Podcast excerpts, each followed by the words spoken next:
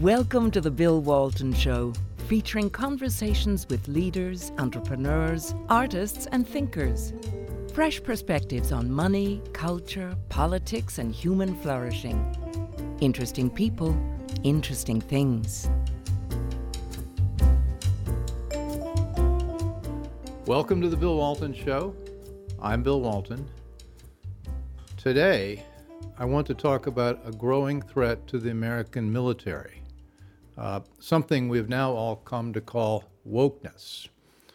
And it's capable of doing what, for, what no foreign enemy could ever do, uh, which is to fracture the world's greatest armed forces from within through divisive uh, political indoctrination and controls.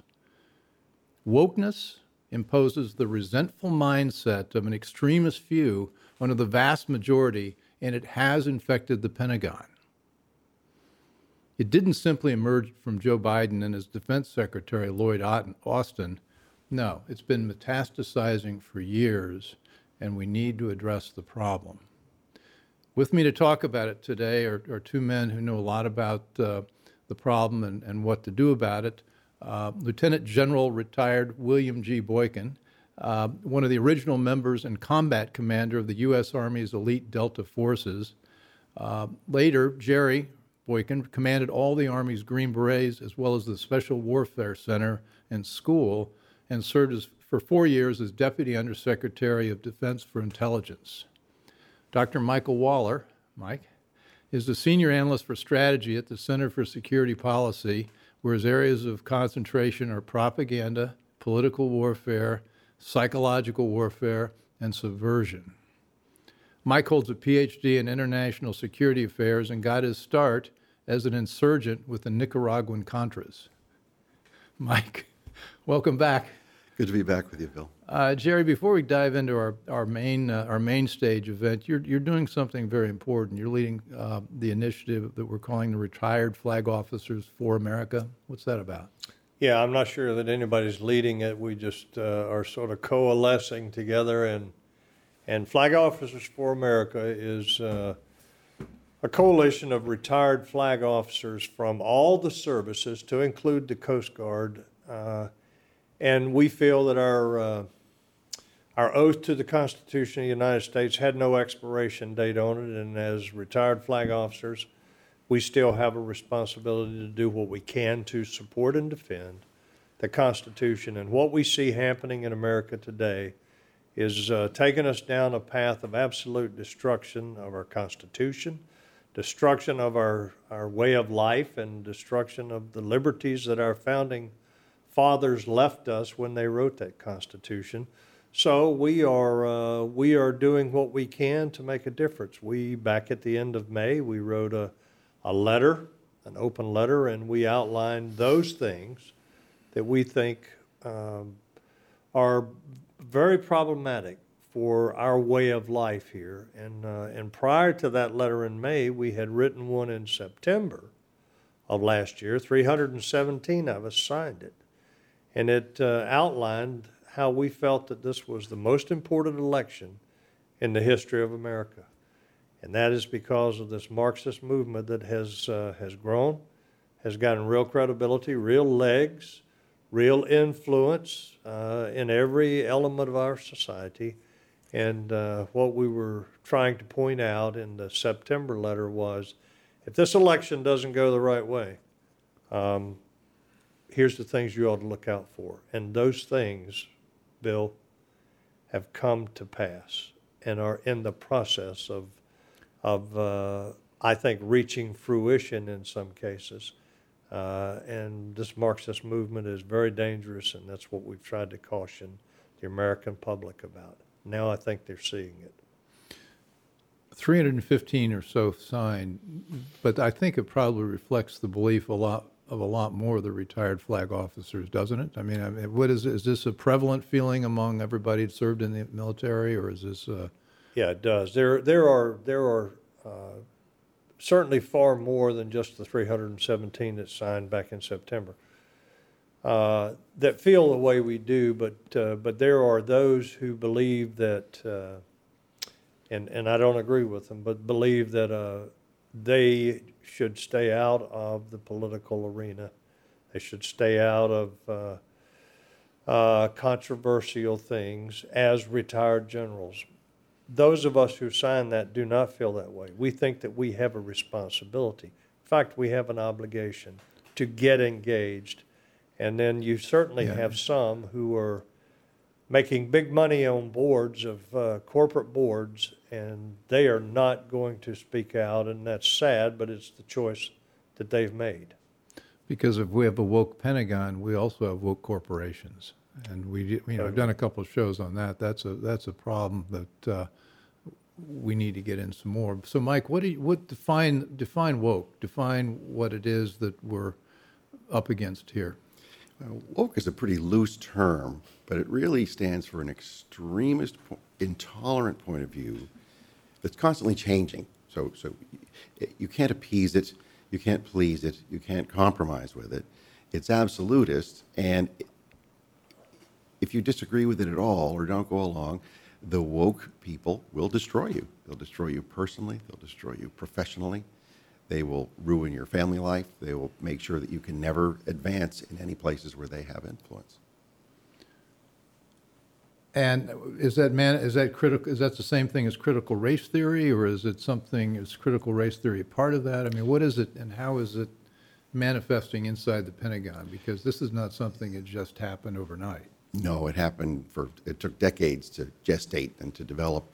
Uh, woke, wokeness itself, or the word woke, is not necessarily ide- an ideological definition like critical race theory or cultural Marxism. It's more of an attitude and an approach and a way of life, a way of functioning. Where it embraces all that extremism, Marxism, cultural Marxism, to, to have a, a, a the fight not between social classes, but between cultural groups and ethnic groups, uh, all those other types of intolerance. So when it, you can you can embrace those radical issues and not be woke. You can say I'm I'm a cultural Marxist, but I think we should have a good debate about it. That's not woke. It's when they often don't admit they're I don't cultural think cultural Marxists. Marxists want to have a good debate about it. I don't think so. Well, you might get some them a lot scholar somewhere or somebody. Okay, somebody supposed- somewhere might. Yeah, some polite cultural Marxist might. So wokeness is, is we will destroy you if you don't agree with us. And they keep changing the goalposts all the time. So no matter how much you appease, you're never going to win unless you completely continue to follow and embrace. And that's why someone like General Milley, chairman of the Joint Chiefs of Staff, manifests this wokeness at the four-star level. I mean, look at him. He's got his he's got his 101st Airborne patch. He's got such a distinguished career as a soldier, and he rises all the way to the top to become this woke lunatic. Didn't he say in the last testimony that he, that uh, we all ought to, you know, we were talking about whether China's a problem, and he says, well, I think it's more important we understand white rage. And he's been studying white rage, and that's something we should all be want- willing to atone for. Well, Jerry, that, you made, you made the point that you've got all the generals that believe they shouldn't be political, yet he's completely political. I mean, what, where, where did we, where did we cross that, where did he cross that line? And, and how did he get that job? I mean, that's, i- i- is- you know, I'd heard about the Obama generals. I mean, how did all this, how did all these four stars end up looking and acting like uh, Mark Milley? First of all, you're seeing some four stars now that became one stars in the Obama administration, so keep in mind, they've been progressing up the ladder. One of the things, if you go back and look at that testimony that Milley gave uh, before Congress, and he talked about, I want to understand white rage. And then he talked about, uh, and I want to understand what would make a person go and breach the Capitol, this very building we're sitting in. And, and my thought is, statutorily, you are the senior advisor to the President of the United States on all things military. You have no command responsibility. You're the senior advisor to the President. What in the heck did the breach of the Capitol have to do with the military? Why are you the senior advisor to the president, why are you focused on the breach of the Capitol or trying to understand what would make a person do that? And why are you focused on white rage? I was in the Army 36 and a half years. This man has been around the Army as well. Did you ever see white rage? I don't even know what it is. And this is part of this woke culture. When you don't have any other way to describe it, make something up. And that's essentially what has occurred. I never saw white rage in the military. That doesn't mean there weren't some racists in the military, but I never saw white rage. But even if there was, if there was white rage in our society, what does that have to do with your job as a senior advisor to the president for all things military? Focus on that.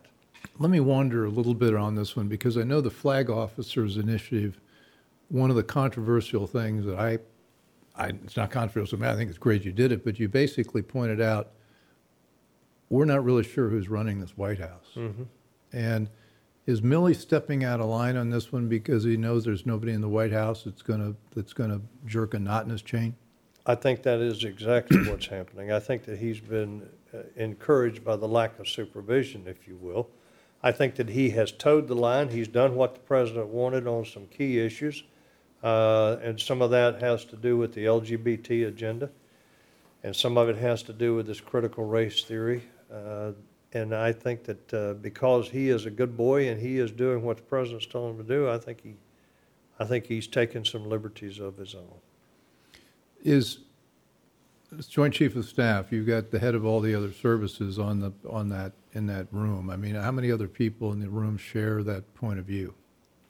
Well, it's hard to say. Because Clearly, I the think Navy. that the guy that, the guy that, run- I can't, Chief of Naval Operations does. He clearly is. He's one of those that has come out and, and so boldly and proudly talked about uh, how they're supporting uh, the LGBT agenda in the, in the, in the Navy, and uh, they're, they are woke, if you will. That's basically what he said.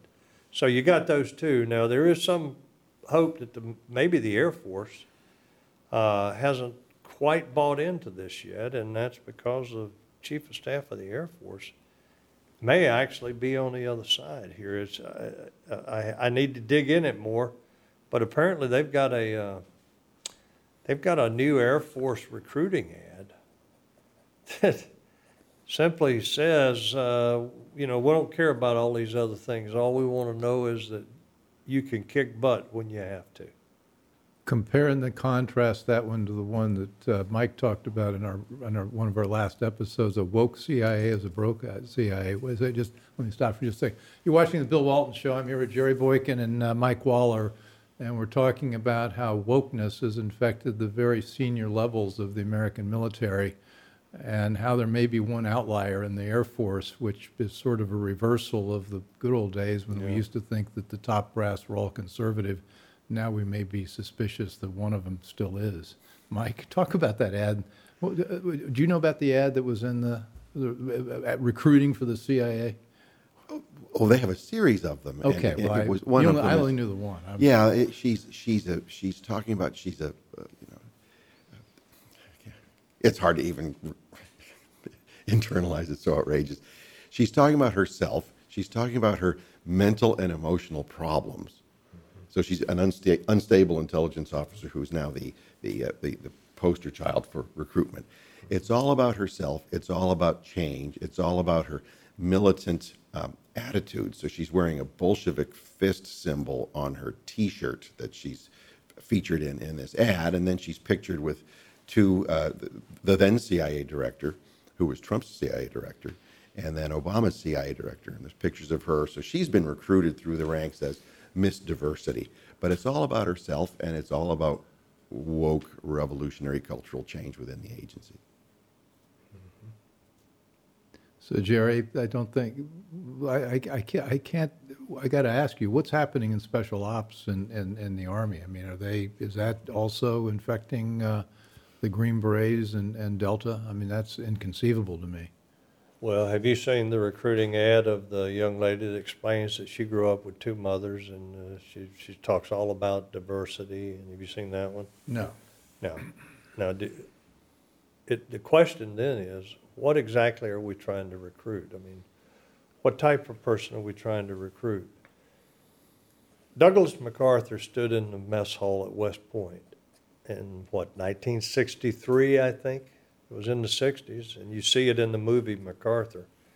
And he gave them a speech there, and he came to the end of the speech and he said to the cadets, Your mission remains determined, fixed, inviolable. It is to win the nation's wars. Our military should be about readiness. Diversity is important, but winning wars is what our military mission is to win the nation's wars.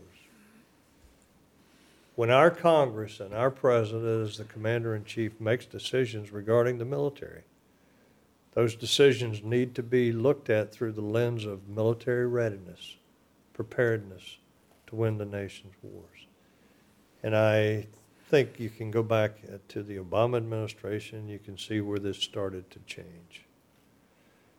I think Trump gave us a four year reprieve as he really focused on the readiness of our military and the, giving them not only the material that they needed, but the right rules of engagement to be victorious on the battlefield. And how long did it take them to run ISIS out of Syria, to run ISIS out of Iraq? Not very long because they got the material they needed and they got the, uh, the rules of engagement. And I will just say this and as a final thought.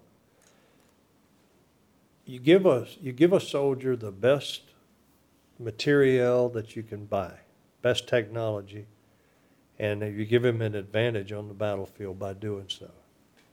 But there is nothing more important on the battlefield than cohesion. You win wars because of cohesion, not because of technology.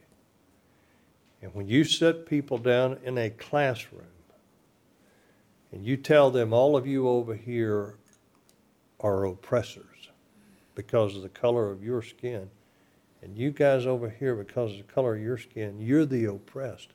You're not building cohesion. You're throwing division into the ranks at a time when you really need to be pulling them together. That's the winning strategy, the winning formula.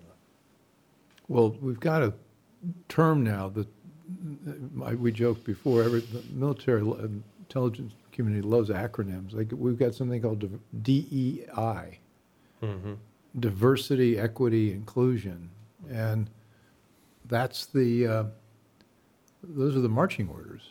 That doesn't have anything to do with winning wars. I mean, Mike, what do you? What's your take? I mean, No, it's, amplify. it's, it- Dei is Latin for God, by the way, that same acronym. This, true? this is their, this is their creed.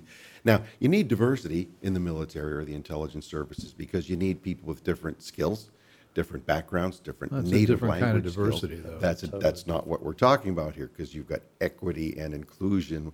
What does that mean? So, so something very different. And once it is, it, once these things become required and everybody has to pretend to go along or actually go along with that mandate, then you're talking about lowering standards. My son was in the second Army Basic Training uh, class that was integrated, and sorry to say that their training unit, they were only as good as the chubbiest girl in the group. Not, not fit to serve in the in the army uh, in that capacity at least. And yet they had to go along with it. So that you're lowering standards and lowering readiness simply to be diverse uh, equitable and inclusive and not win wars. Now take this all the way up to the training and doctrine command and the pentagon. The, every year the defense department updates its dictionary of military and associated terms. It's almost 400 pages long. The word victory doesn't appear once. Not as a def, not as a term to define, and not even a reference to it. And it doesn't even have a definition for the term enemy. How can you train Victory, people to victory win? nor enemy is in the lexicon. No. Neither one. It refers to enemy in other capacities, but it doesn't even mention the word victory in its entire text. So how far down the chain of command does this go? Is this a, how do, how are the junior officers on this? Are they, are they buying it? They're frustrated? Yes. And I'm sure the, I'm sure the, the non-coms are, uh, are, are outraged. I'm, spe- I'm speaking as a, as a spec no, you, no, yeah, you're right. uh, Bill, a, a guy called me from Kuwait. Uh, this was back during the gas shortage. And the guy said, sir, I, I felt like I owed it to you because you've been a mentor to me, but he said, when the last guy leaves Kuwait, I'm coming back, I'm turning in my resignation, I'm not going to stay. He said, this has become intolerable in terms of what I'm being required to do, what I'm being required to spend my time on. And that, and, and he's not the only one. I talked to a guy out in uh, Fort Campbell that told me the same thing, a non-commissioned officer. And people are getting fed up with what's happening, and they're starting to walk. You're starting to see them now. I just talked to a guy yesterday. He said, my son is, uh, he's a major, and said, uh, I think he's going to get out. Special Forces major, by the way. So I think he's going to get out. Well, this, what people don't understand, and I want your, I want your viewers to understand this. When you, when you shove a social experiment on the military unit, whether it's Army, Navy, Air Force, Marines, or Coast Guard, it's not just a matter of you give them what, what you want done. There is a training program that goes with that. And it's hours. And it's not a one time thing, it's a repetitive thing. And the commander has to make sure that he's got 100% of his people that have been through that training because his performance appraisal is, is dependent upon it for him to have 100% on diversity, on critical race theory, on inclusion, on integrating women into the military. How much time in a typical week or typical month would they spend in the classroom learning about this? Uh, You'll wind up spending an entire day, uh, probably every couple of months, an entire day. That's a day you could be out on the range.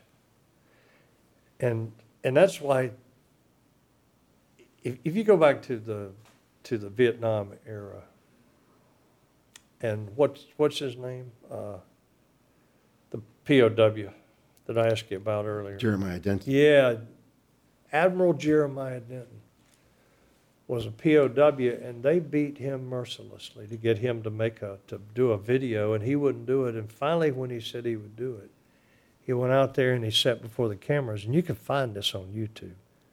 And he blinked the whole time. He was blinking the word torture.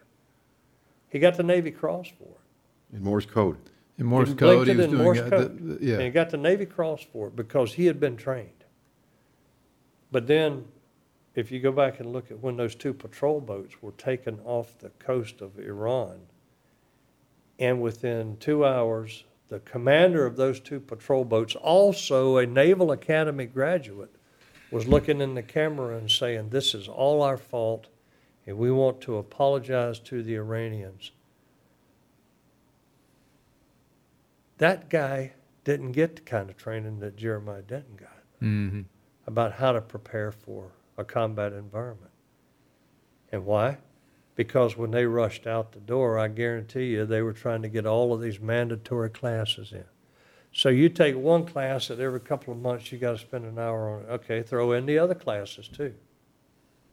Throw in the other things that, that, that they have to do that are mandatory because they're part of a social experiment. You are wasting precious training time and you're doing a disservice to those young men and women. You're watching the Bill Walton Show, and I'm talking with uh, Mike Waller and Jerry Boykin and about the uh, the intrusion into our military effectiveness and readiness with all these other training programs that are not only putting really bad ideas in place, but they're also wasting time, precious time. Has has the rubber hit the road in terms of a combat? You know, you, you, you we joked about the lowest common denominator in your platoon. I mean, we haven't been in action that much. Does anybody know? Have we tested this in combat? Do we know for a fact? I mean, we believe it, but do- have we had any evidence in any theater where these these other theories have hurt our effectiveness? You mean where these, these uh, social experiments have had an impact on us? Yes. Yeah, look, just look at the retention rates and the recruiting. Those are two indicators. And what are they going to tell Mom, us? mom, th- th- they're gonna show you that people are leaving the military. that young, young officers and non-commissioned officers are leaving the military. It's not the upper echelon that's leaving. Mike, you, you also look at all the other intelligence agencies. Is this, per- is this pervasive there? I mean, are we losing the right kind of people for this, uh, this fight? You've got great operators in the CIA and some fine field agents in the FBI in their 30s who are already checking out. And who's checking in? Well, look at the ads. Look at the recruitment ads. They're, the they're signing up. That's they how- want that their looks own like me. their own special recruits. So they've got the the uh, the Latinx types who are wear, wear the Bolshevik fists, and you've got the, the gay librarian CIA ad. I don't know if you saw talked, saw that ad. He's it's all about how gay he is and and how great it is to be gay in the CIA. It's like, well, okay, as long as you're not a security risk, fine. But why is this an issue, and why are you recruiting that as a theme. Now, what does that say to really solid patriots who want to join these agencies and who don't want this social engineering? They've got nowhere to go. They'll find a different road, different career, and we'll be losing those kinds of people. So is our main line of action here is, is to elect a president who will restore uh, um, lot of what Trump did, although, you know, Trump, we've talked about, was not very good at cha- making changes inside these big organizations. I mean, he, he did things on top, he, he, he- he put some money in, but I don't think he really changed the culture so No, much. w- we have to be honest. Donald Trump was part of the problem on this. His defense secretaries supervised all this in the Pentagon. Yes. His CIA director, Gina Haspel, produced those ads. She appears in one of the ads. Mm-hmm. So it, we can't delude ourselves to think just because we like a certain politician that he's going to fix things because Trump undermined the work of so many of us within the Pentagon and else the whole national security community. He fired them within his first few weeks in office, and and he allowed others to to get around him who undermined him the whole way through. So we can't romanticize our political leaders. He did, the one thing he did do, though, well, he, a couple of things he did that were positive, though, I think, with regards to the military. Uh, and that is, he did start to restore the budget uh, that had been cut deeply by Barack. He restored the budget and he gave them the rules of engagement that they needed to win on the battlefield. And those were both positives. The other thing he did, and he was fought all the way by his defense secretary, and that was that he he went back and took a common sense approach to the transgender issue, and he said, "We're not going to bring transgenders into the military. That we're going to have to spend a lot of money and a lot of time on. They're not going to be ready to fight." And he he reversed that. Now it's been reestablished by Joe Biden, but uh, he did do that, and that was uh, and and Jim Mattis fought him all the way on that. But uh, I mean, that was it was just common sense. Why do we bring people in that have a medical issue that we're going to have to spend a lot of money on, and they're going to be out of not uh, unfit and unready for combat for a period of time here? And that was so he, he he did. I think that was a positive on his part. But you're right. I agree with with Mike. He some of the people he put in there were, and I could have told him, you know, if he'd asked me, which he didn't. The Gina Haspel's uh, was not going to serve him well. Well, that was one of his. You know, I, I worked for him in transition, and we concluded that, and there, we sat around and talked about this. He basically was used to running a real estate deal shop and being a reality TV star, and the reality TV star was great in terms of getting elected and running a deal shop. Was maybe helpful in, in, in some of the negotiations he was in, like getting out of the Iran deal and things like that, and, and pushing NATO to pay their dues. Those kind of instincts as a negotiator were terrific, but he was a terrible uh, CEO manager. I mean, and he gave this speech at a CPAC uh, recently, and, and the thing I didn't hear, I didn't hear that he learned anything. I mean, I would have loved a paragraph in there. Well, you know, I was president, and here's what I learned. I learned you got to have really good people, and you got to ask guys like Jerry Boykin and Mike Waller what they think, because these are people who really understand where the uh, skeletons are and what the opportunities are, and who your friends are and who your enemies are. He had no, he didn't seem to have any instincts for that, and he still doesn't. That was a speech, not a question. but you're free to comment. No disagreement there. he could have even said, The swamp is far worse than I ever thought. Something like that. Yeah. Yeah. So, uh, what's our line of action? What do we do? We have to expose this. Okay. And, and it's Sunlight. a question of retired officers speaking their minds, speaking freely, abiding by whatever uh, UCMJ provisions might govern what they say and how they say it. You know far better. Uh, signing on to your initiative or your colleagues' initiative uh, at the at the general and admiral level, but even the, the, the junior and field grade officers, they still have a lot to say. A lot of really wonderful senior non-commissioned officers, the sergeants, I mean, the backbone of the military, uh, have a whole lot of knowledge, but they're not saying it because they're too disciplined to say anything publicly. And they also don't know to whom to turn. And this is where the, the whistleblower initiative uh, you were talking about earlier with uh, Congressman Crenshaw. Uh, go to Congressman Crenshaw's webpage, and he has a whistleblower page where whistleblowers from, act, from the active duty military may sign on to that page with full legal whistleblower protection to talk about problems that they see so that our lawmakers can fix them. And, and they will not be exposed. Their names will not be exposed.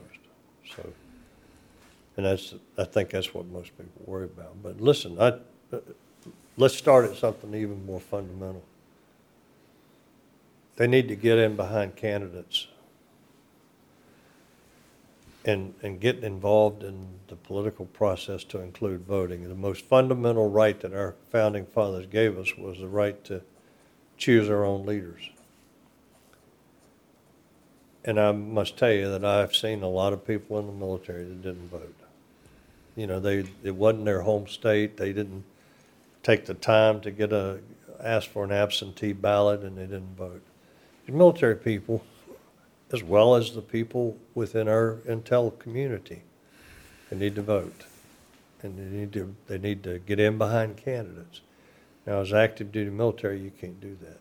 But, but you can vote, and that's what you need to do.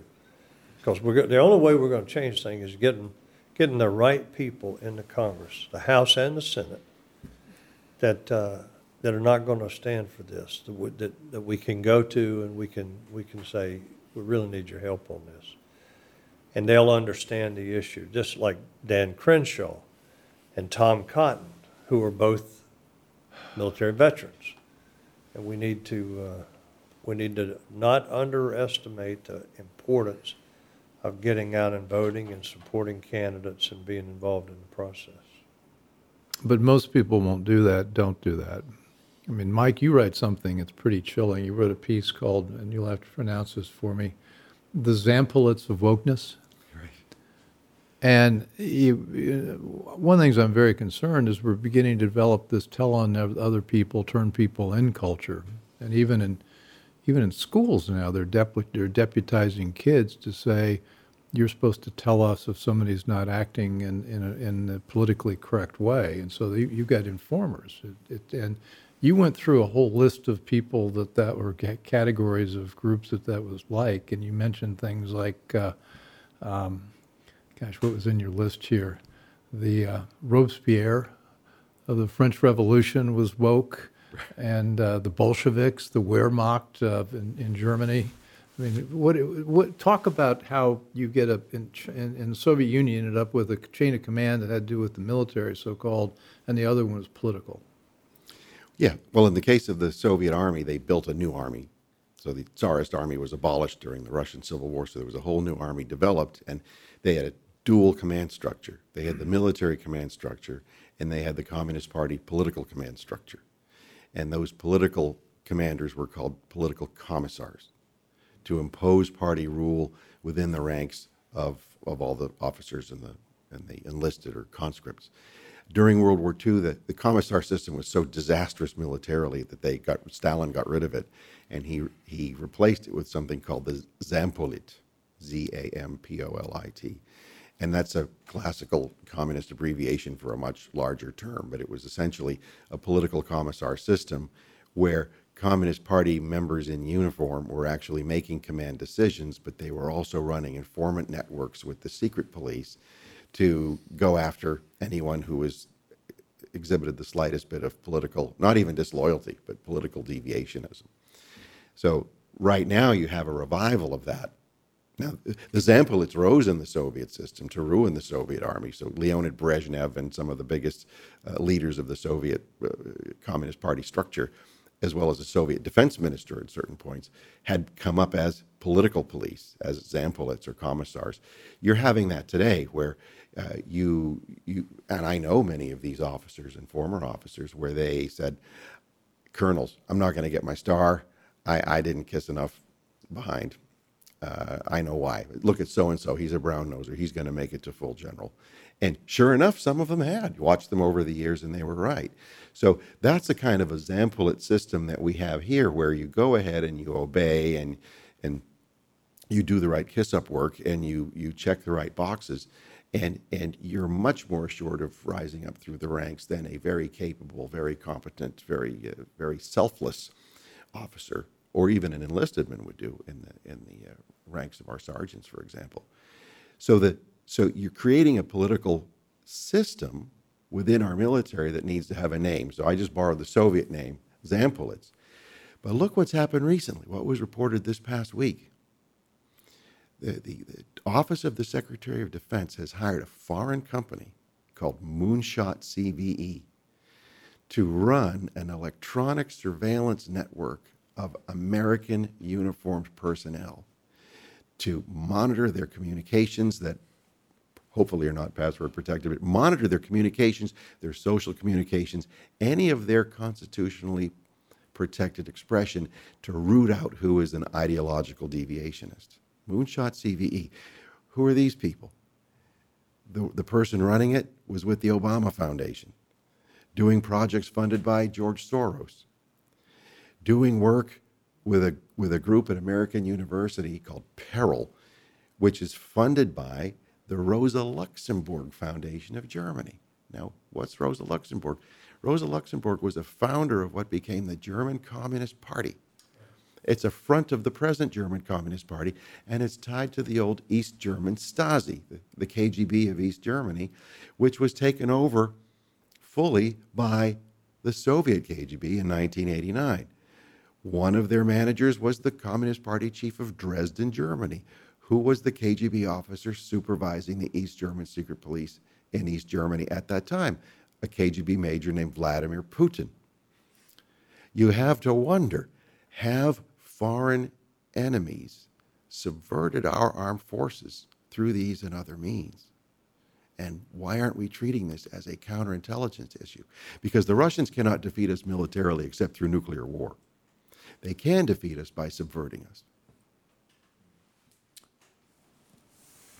Wow. You're watching the Bill Walton show, a, a sort of uh, stunned Bill Walton. Uh, I'm here with uh, Mike Waller and Jerry Boykin, and we're talking about the degree to which it appears the, the defense establishment has been infiltrated by those not only enemies within, but enemies without, actual communist Chinese, I didn't mention, you didn't mention the Chinese, but you mentioned the Russians. Are we, are we seeing infiltration from the Chinese as well? Yes. You're seeing them more on the civilian side than you are in the ranks of the military. Uh, but yeah, every entity of our government is infiltrated to some level by the Chinese. But I want to go back to something that Mike was talking about in this you know, when, when Joseph Stalin came to power, he purged, I think it was 36,000 senior officers from the ranks of the Soviet military. 36,000. You heard what Mike said about this monitoring people's social media. well, the rest of that is they're going to be shaking people down for tattoos that indicate that they're part of some subversive organization uh, or anything else that would indicate that they've been part of a subversive well, organization. By subversive specifically, they mean according white to people, their white, according white to their was definition. people filled with white rage. This was the this was the Mark Milley uh, charge. I mean, that- they're not chasing down anybody else. They're not chasing down Antifa or Black Lives Matter. Just the, the Well, they're sweeping under the rug that they've allowed the Salvadoran MS-13 gang group to infiltrate. They've been recruiting MS-13, but they're trying to cover that up. You don't hear them talking about that kind of infiltration of our armed forces, but it's a real problem. But this is, this is, this is Soviet tactics. That's why the Soviets were not prepared to fight the Germans. 36,000 leaders, senior leaders, colonels and, uh, and above. 36,000. They had no leadership. So as you start talking about purging the, the Army, the Navy, the Air Force, Marines, Coast Guard, you start talking about purging them. Just, just be honest about the fact that we're following a communist model. We're, we're doing the same thing that Joseph Stalin did. And, and that's not good. So, uh, so this is Marxism. Marxism. The, the cultural Marxism is what's been driving the critical race theory, but this is they're using the old Soviet tactics as well. So this is an across-the-board assault. Um, Well, just go back and look at what happened last summer, all of those riots in the streets and pulling down statues and all that. And then spend a little time on the web reading about the Cultural Revolution in China. Right, Mike? Just what they did. You're going to see a lot of similarities. And then when you compare that to the fact that Patrisse Cullors is on the web saying, yeah, we're trained Marxist. It doesn't take you long to figure out that we, we, we are following the Marxist model. And uh, if we don't stop it, if we don't take active steps to stop it, Well, even before the Chinese did it, I think we, we talked about this. Lenin, first thing he did essentially was he stopped, he changed the whole system of justice where you weren't guilty of an individual crime. The group you were in was the, was the crime uh, identification. So if you were in this, in this, uh, you know, if you're an accountant or if you're a school teacher or something like that, you were automatically labeled as, as guilty. And that's pretty much what's happening with the uh, critical race theory. If you're white, you're white, therefore you're in the guilt group. Right, and this is classical cultural Marxism as it's been developing because, because you're pitting entire different groups against one another culturally, as opposed to economic classes like Karl Marx and Friedrich Engels. Now they've moved it toward, toward uh, ethnic groups or regional groups or ancestry. And, and keep in mind, a lot of people didn't understand what the, the Occupy Wall Street was, but that was a Marxist, that was a Marxist activity because it was pitting the proletariat against the bourgeois, or the bourgeoisie, which was the one percent, remember? And finally, they settled on something that worked, and that was race, and that's what we're dealing with today. They tried one it didn't, didn't work, but race is, Right, race works. yeah. But the bourgeoisie against the proletariat was not the formula to get to America, but race. Is, but it's Marxism. It's all Marx. It's about division that ultimately results in, in major chaos and bloodshed. And then the government has its opportunity to, just as Mao did in 1966, is to sweep in and take over and establish a totalitarian government. Well, long-term, I guess long, in the long run, as Keynes said, we're all dead, but long-term, eventually Soviet Union came a cropper. You can't kill, you can't kill all your generals in effect to, to, effect to win war. The only reason they came out well on, in World War II is because we came in, and also they just had so many more numbers than the Germans did. They just And they were willing to sacrifice their people. tens of way that- millions of people. They won through sheer force of uh, of the numbers. But and then China, the Cultural Revolution they had to unwind because that you know they ended up you know Mao said we can't do this we're destroying. But then they switched to cap- capitalism with Chinese uh, with Chinese characteris- characteristics. They abandoned that because they couldn't survive with that model. It seems to me this is not going to survive in that model. And uh, you know, l- let's talk about. We got just a couple seconds here, or minutes here, but uh, let's talk about useful idiots. You know, the the people that aid and abet. I mean, the press is all in on this. I mean, we've got a media that's absolutely thinking this is great. Now, it seems to me that if cultural Marxism really prevails, it's going to be very painful for a lot of them because they're not going to be in the chosen few. You're in a story. Yeah, well, Tell me how this is this will- end. This will die out at some point. Okay. Uh, these things sometimes. Hopefully die- before we do. Well, I mean, it, it's interesting that the people who always want to impose these things are the same ones who want to take away everybody's right to self-defense and means of self-defense. And so you- when you see uh, these type of people taking power, uh, abusing the court system and the political system and the regulatory system and the all measures of government power against the individual, and then call uh, uh, certain riots and large protests insurrections that must be crushed by every instrument of force that the United States government has, you're seeing some people at the very top who clearly intend to abuse power. When the Speaker of the House herself refers to her Republican colleagues, all of them, as enemies of the state,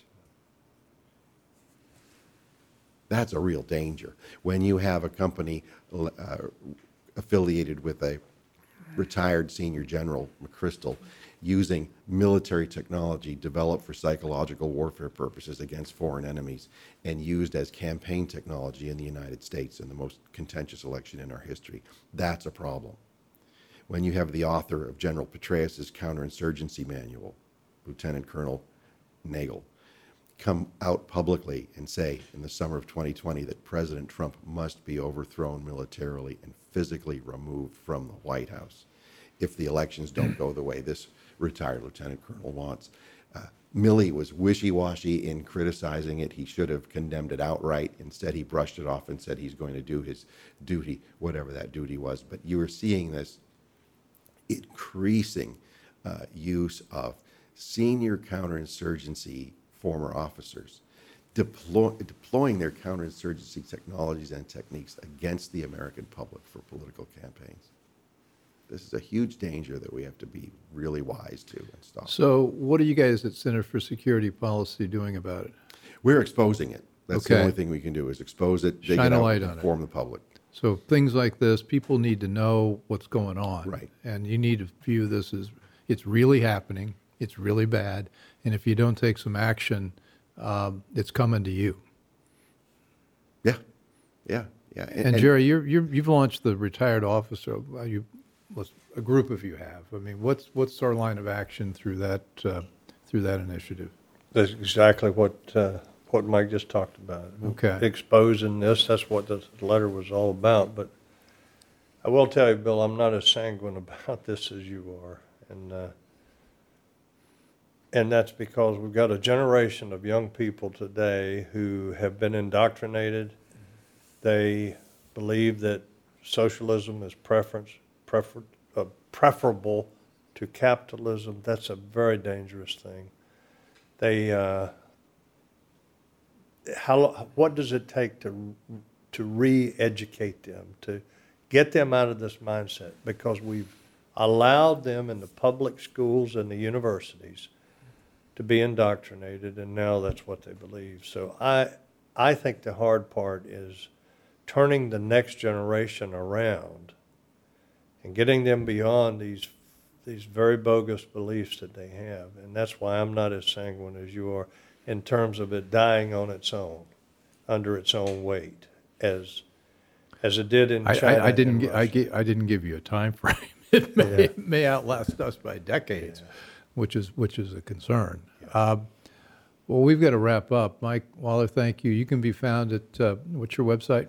Centerforsecuritypolicy.org. Okay, Mike. Uh, Jerry, you're now executive vice president of Family Research Council, and that's Yeah, where they can- FRC.org. And what's the what's the information for the uh, the retired officers uh, campaign? flagofficersforamerica.org, I think. Okay, you're watching the Bill Walton Show. You've been watching the Bill Walton Show, and we've been having a very sobering conversation about the uh, the uh, the enemies of American freedom, and and um, hopefully some lines of action about what we can do about it.